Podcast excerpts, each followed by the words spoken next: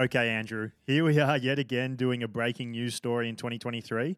It's just been a massive year for this kind of thing. And today it's uh, to announce the launch of Ironman's brand new professional racing series in 2024. Can you tell me all about it?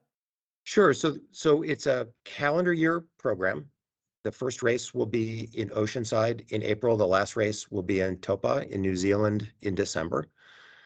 Uh, it's a points based race across 18 events.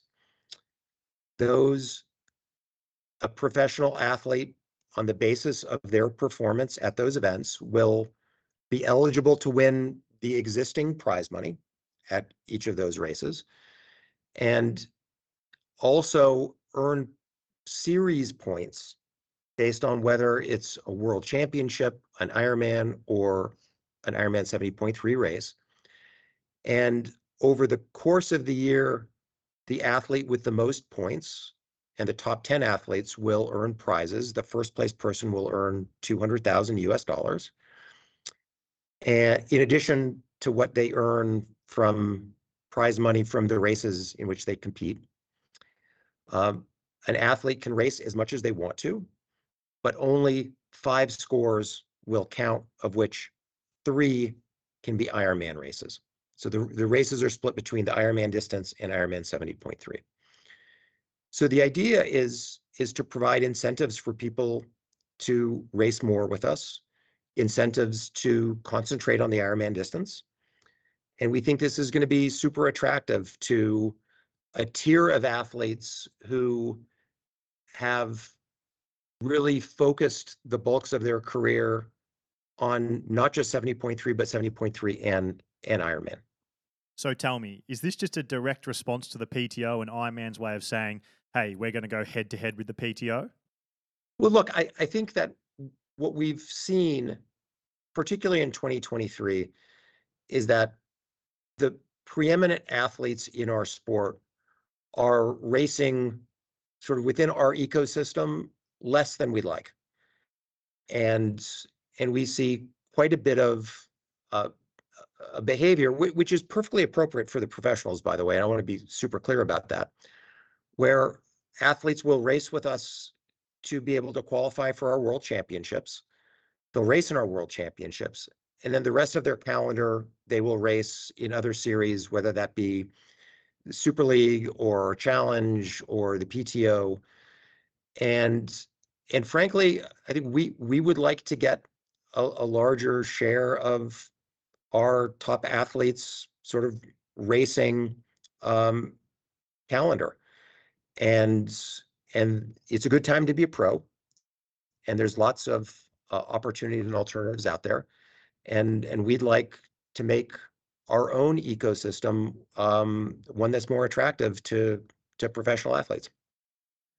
And so it's like all 1,000 or, or roughly 1,000 professional athletes under your banner are eligible to race. Anyone can race. There's no restrictions as, long as you're a member of our professional ecosystem. You, you are eligible to compete. And anyone who competes in any of these races can score can score points. So we get to Oceanside at the start of the year, and there's a thousand pros who want to do that. How do we pick who races? Our pro services team will manage that process. Uh, it won't be a thousand, but there will be hopefully strong demand for that race, and we'll determine the number of pros we can accommodate by the specifics of the race course uh, and our ability to have a safe and fair race for our professionals. Do you have an idea in your head, and do the team have an idea in their head of what might be the capped number of participants? At Oceanside, off the top of my head, I don't know. And so, with this, as the year goes on, will you have a ranking system that we can all go and check and we'll know, hey, who's in the lead, who's 50th, who's 100th? Absolutely. That'll be that that will starting with Oceanside and then going on to Texas and then St. George, Mallorca, et cetera. There will be an evolving annual or, or an evolving real-time ranking of our athletes that will hopefully um, be something that uh, that really encourages our athletes to to race with us and to race more frequently. And so, how do we figure out when it comes to who's going to be in what race. If if if say if 150 people enter, but then 120 of them pull out with the week to go because they've entered all 18 of these races, um, because the entry system hasn't changed. Like you can just you're signing up like you would any other Ironman or Ironman 70.3 event. So how do you how do you, you obviously you foresee those problems? How do we prevent them? Well, I think one of the things that we're going to be able to do is, even though a thousand professionals is a big number, the number of people who race with us frequently is considerably smaller than that. And to the extent that there are athletes who demonstrate a consistent pattern of signing up for races and then not showing up, or signing up for races and canceling a day or two days or three days beforehand, uh, we'll have a prioritization system that puts uh, an extra onus on sort of appropriate professional behavior that is consistent with our athlete code of conduct. And because this this race series is, in my opinion, pretty clearly a response to the the marketplace and competition with, within professional Ironman or professional triathlon at the moment. Will you guys mm. start to compete in other ways? Like, hey, let's let's chuck more money into broadcast. Let's focus on on the coverage of these these eighteen races. Really make those a showcase of Ironman and Ironman seventy point three racing. Well, I th- our intention is for all the races to be broadcast and to be broadcast at a high standard. Uh, we think that will be compelling for the professional athletes. We think it'll be compelling for the age groupers, for the host communities, for our partners, and we really want to use these races to celebrate, you know, really dynamic triathlon and Ironman culture. And the races that we chose are are all races that's that we think have the ability to really be an excellent, powerful showcase for not just for pro racing, but but for age group racing as well. And where will you be broadcasting them? Will it be on outside like it usually is? Will it be on YouTube? Will it be on Facebook? Somewhere else? There'll be there'll be a range of different opportunities, but all of which will be made available on a free and ungated basis. So let's talk about the decision to make this happen. You're investing a lot of money. Mm-hmm. Um, it's it's a big investment into pro racing. Is it purely as a response to the PTO, or is there another reason? Like, obviously, this money doesn't come from nowhere. Have you had the money in the past, or did you have mm. to go and get it this year? How's that all worked?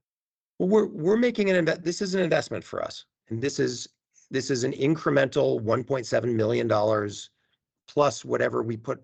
That that's just in what we're paying the pros.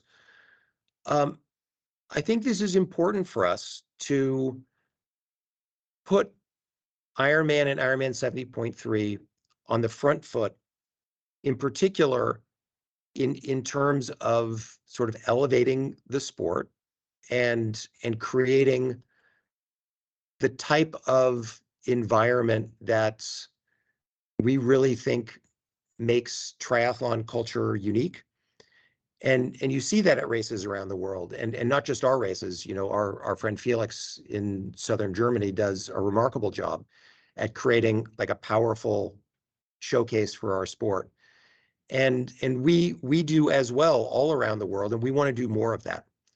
And and we think that it is a opportunity for us to be able to tell the story of our sport in a way that is more compelling and is more likely to bring new people into our sport and bring old people back into our sport. A few specifics, Andrew. The pros love the 20 meter draft rule. It's it's in the other big organizations mm. now. Will that come into this 18 race series? So so let, let me put that as, aside vis-a-vis the series and just talk directly about that. You know, we met earlier this week here in Kona with uh, representatives from the PTO's Athlete Commission, Ruth Astle and Laura Siddall, Matt Hanson, Dylan McNeice. And, and we talked about sort of rules and, and how to be thinking about the management of rules within sort of the context of the broader global environment. I think, as you know, most of our races are are governed under the joint World Triathlon Ironman long distance rules. And and I think we're absolutely prepared to undergo an, an open evaluation of whether those rules are still appropriate um, and, and whether they need to be modified. In particular, as it relates to the 20 meter draft zone, I think there's a very interesting and important conversation that needs to take place that we're prepared to be a part of, um, along with professional athletes or age group athletes, World Triathlon, and any good faith participant in our ecosystem. Um, but it isn't a trivial or or simple analysis. And and when you think of the 20 meter draft zone, it's understanding what are the potential second and third or, third order implications of a rule change. What is the impact on slotting in? What's the impact on passing? What's the impact on a range of different sort of competitive dynamics is all work that, to the best of our knowledge, has never been done. And so I think while we're absolutely open to evaluate whether the rules make sense, I think there needs to be a formal and structured process to determine whether 12 or 20 or some other number is is the right answer in, terms of managing drafting. But I was super clear. We're we're prepared to be a part of that process and are, and are prepared to to take a hard look at our rules and and see if there are some that need to be modified. Yeah, and I guess if we get a like a, global rule system where all you big players have the same rules, then it makes officiating easier no matter where you are in the world. And then like we we might not be faced with a situation where it's the Ironman seventy point three World Championships. There's a battle for first, second, and third in the end of year standings, and a silly penalty that everyone is you know yeah. arguing about and causes controversy. Decides who wins two hundred thousand dollars first, first say eighty thousand yeah. dollars I guess that's that like that whole thing that we've sort of experienced the last couple of years that would be prevented by this as well. Well, well, look, I, I think there's always going to be a need for officiating. There's always going to be a need for people who follow the rules to be protected um, from people who aren't following the rules either inadvertently or not. Um, but but I think that what what everybody wants, what we want, what the overall Ironman community wants, what professional and age group athletes want, is for there to be clear rules and consistent enforcement. And so, so we're we're committed to that, and um, and and that'll be that's something that uh, that we are prepared to to invest time and effort into with again anyone in in good faith, and and we've always done that with World Triathlon, and and we hope to be able to um, to continue that. I've got so many more questions, but we're a bit time poor today. No doubt we'll do a bit of a longer podcast some stage later in the year to, mm-hmm. to go into detail about it. But uh, the last couple of questions before I let you go here. So, how did you pick the 18 races that you have picked? So I so we we picked a lot of our regional championship races. Uh, we looked carefully at regions where are professional athletes based and and where do they want to race and then we looked quite consciously around sequencing and and so you know you'll notice when you look at the calendar that western australia 70.3 is one of the 70.3 races and that it is in the lead up to the Ironman 70.3 World Championship race in Taupo. And so it, it's not a coincidence that that in the lead up to 70.3 Worlds, we put a qualifying or a series race in Australia. We think a large proportion of our athletes will be down in that part of the world. And, and yes, I do recognize that Western Australia and New Zealand are not close to each other, at least by standards of, uh, of, of, of those of us in the Northern hemisphere, but they're kind of close to each other for, for those of us in, uh, in, in Europe and North America. But we're trying to, to create opportunities for people to be able to sequence their training. You know, there's there's Europe, there's two 70.3 races in the lead up to the Women's World Championship in Nice. Oceanside's a few weeks before um, Oceanside's a few weeks before Ironman Texas. Mallorca is a few weeks before the Women's World Champion European Championship in Hamburg. So we looked, you know, from a different a number of different angles at, how do we create an environment that will be as convenient as possible for our professional athletes, where they have the ability to do multiple races sort of in, the same cycle. And then my last question, and maybe it's a little bit controversial, but I sort of have to ask it. Is, is not not you, Jack. is- not controversy.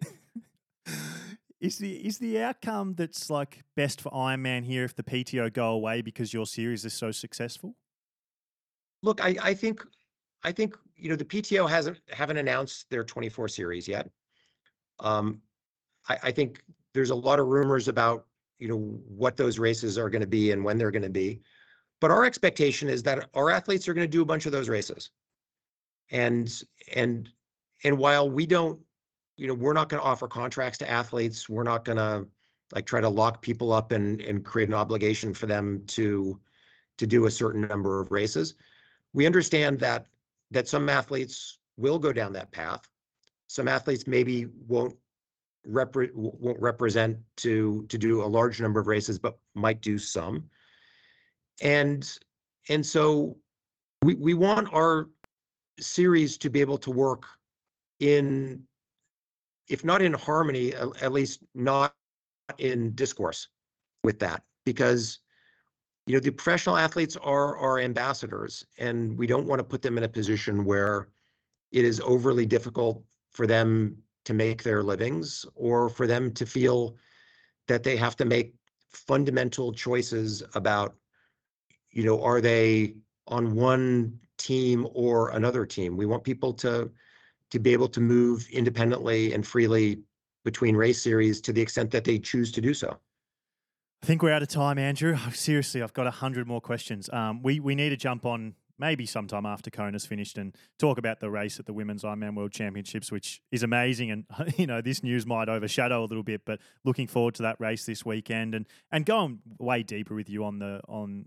lots of little intricacies with this series because it's a great thing. It's an exciting thing. Mhm. Like I'm personally super excited about it. I love. I fucking love that you've come to the table with this because I was a little bit worried in a way that you weren't going to do anything and that, you know, yeah, I, I thought we might have been losing some professional racing within Ironman. And you know how much I love Ironman and, and always have.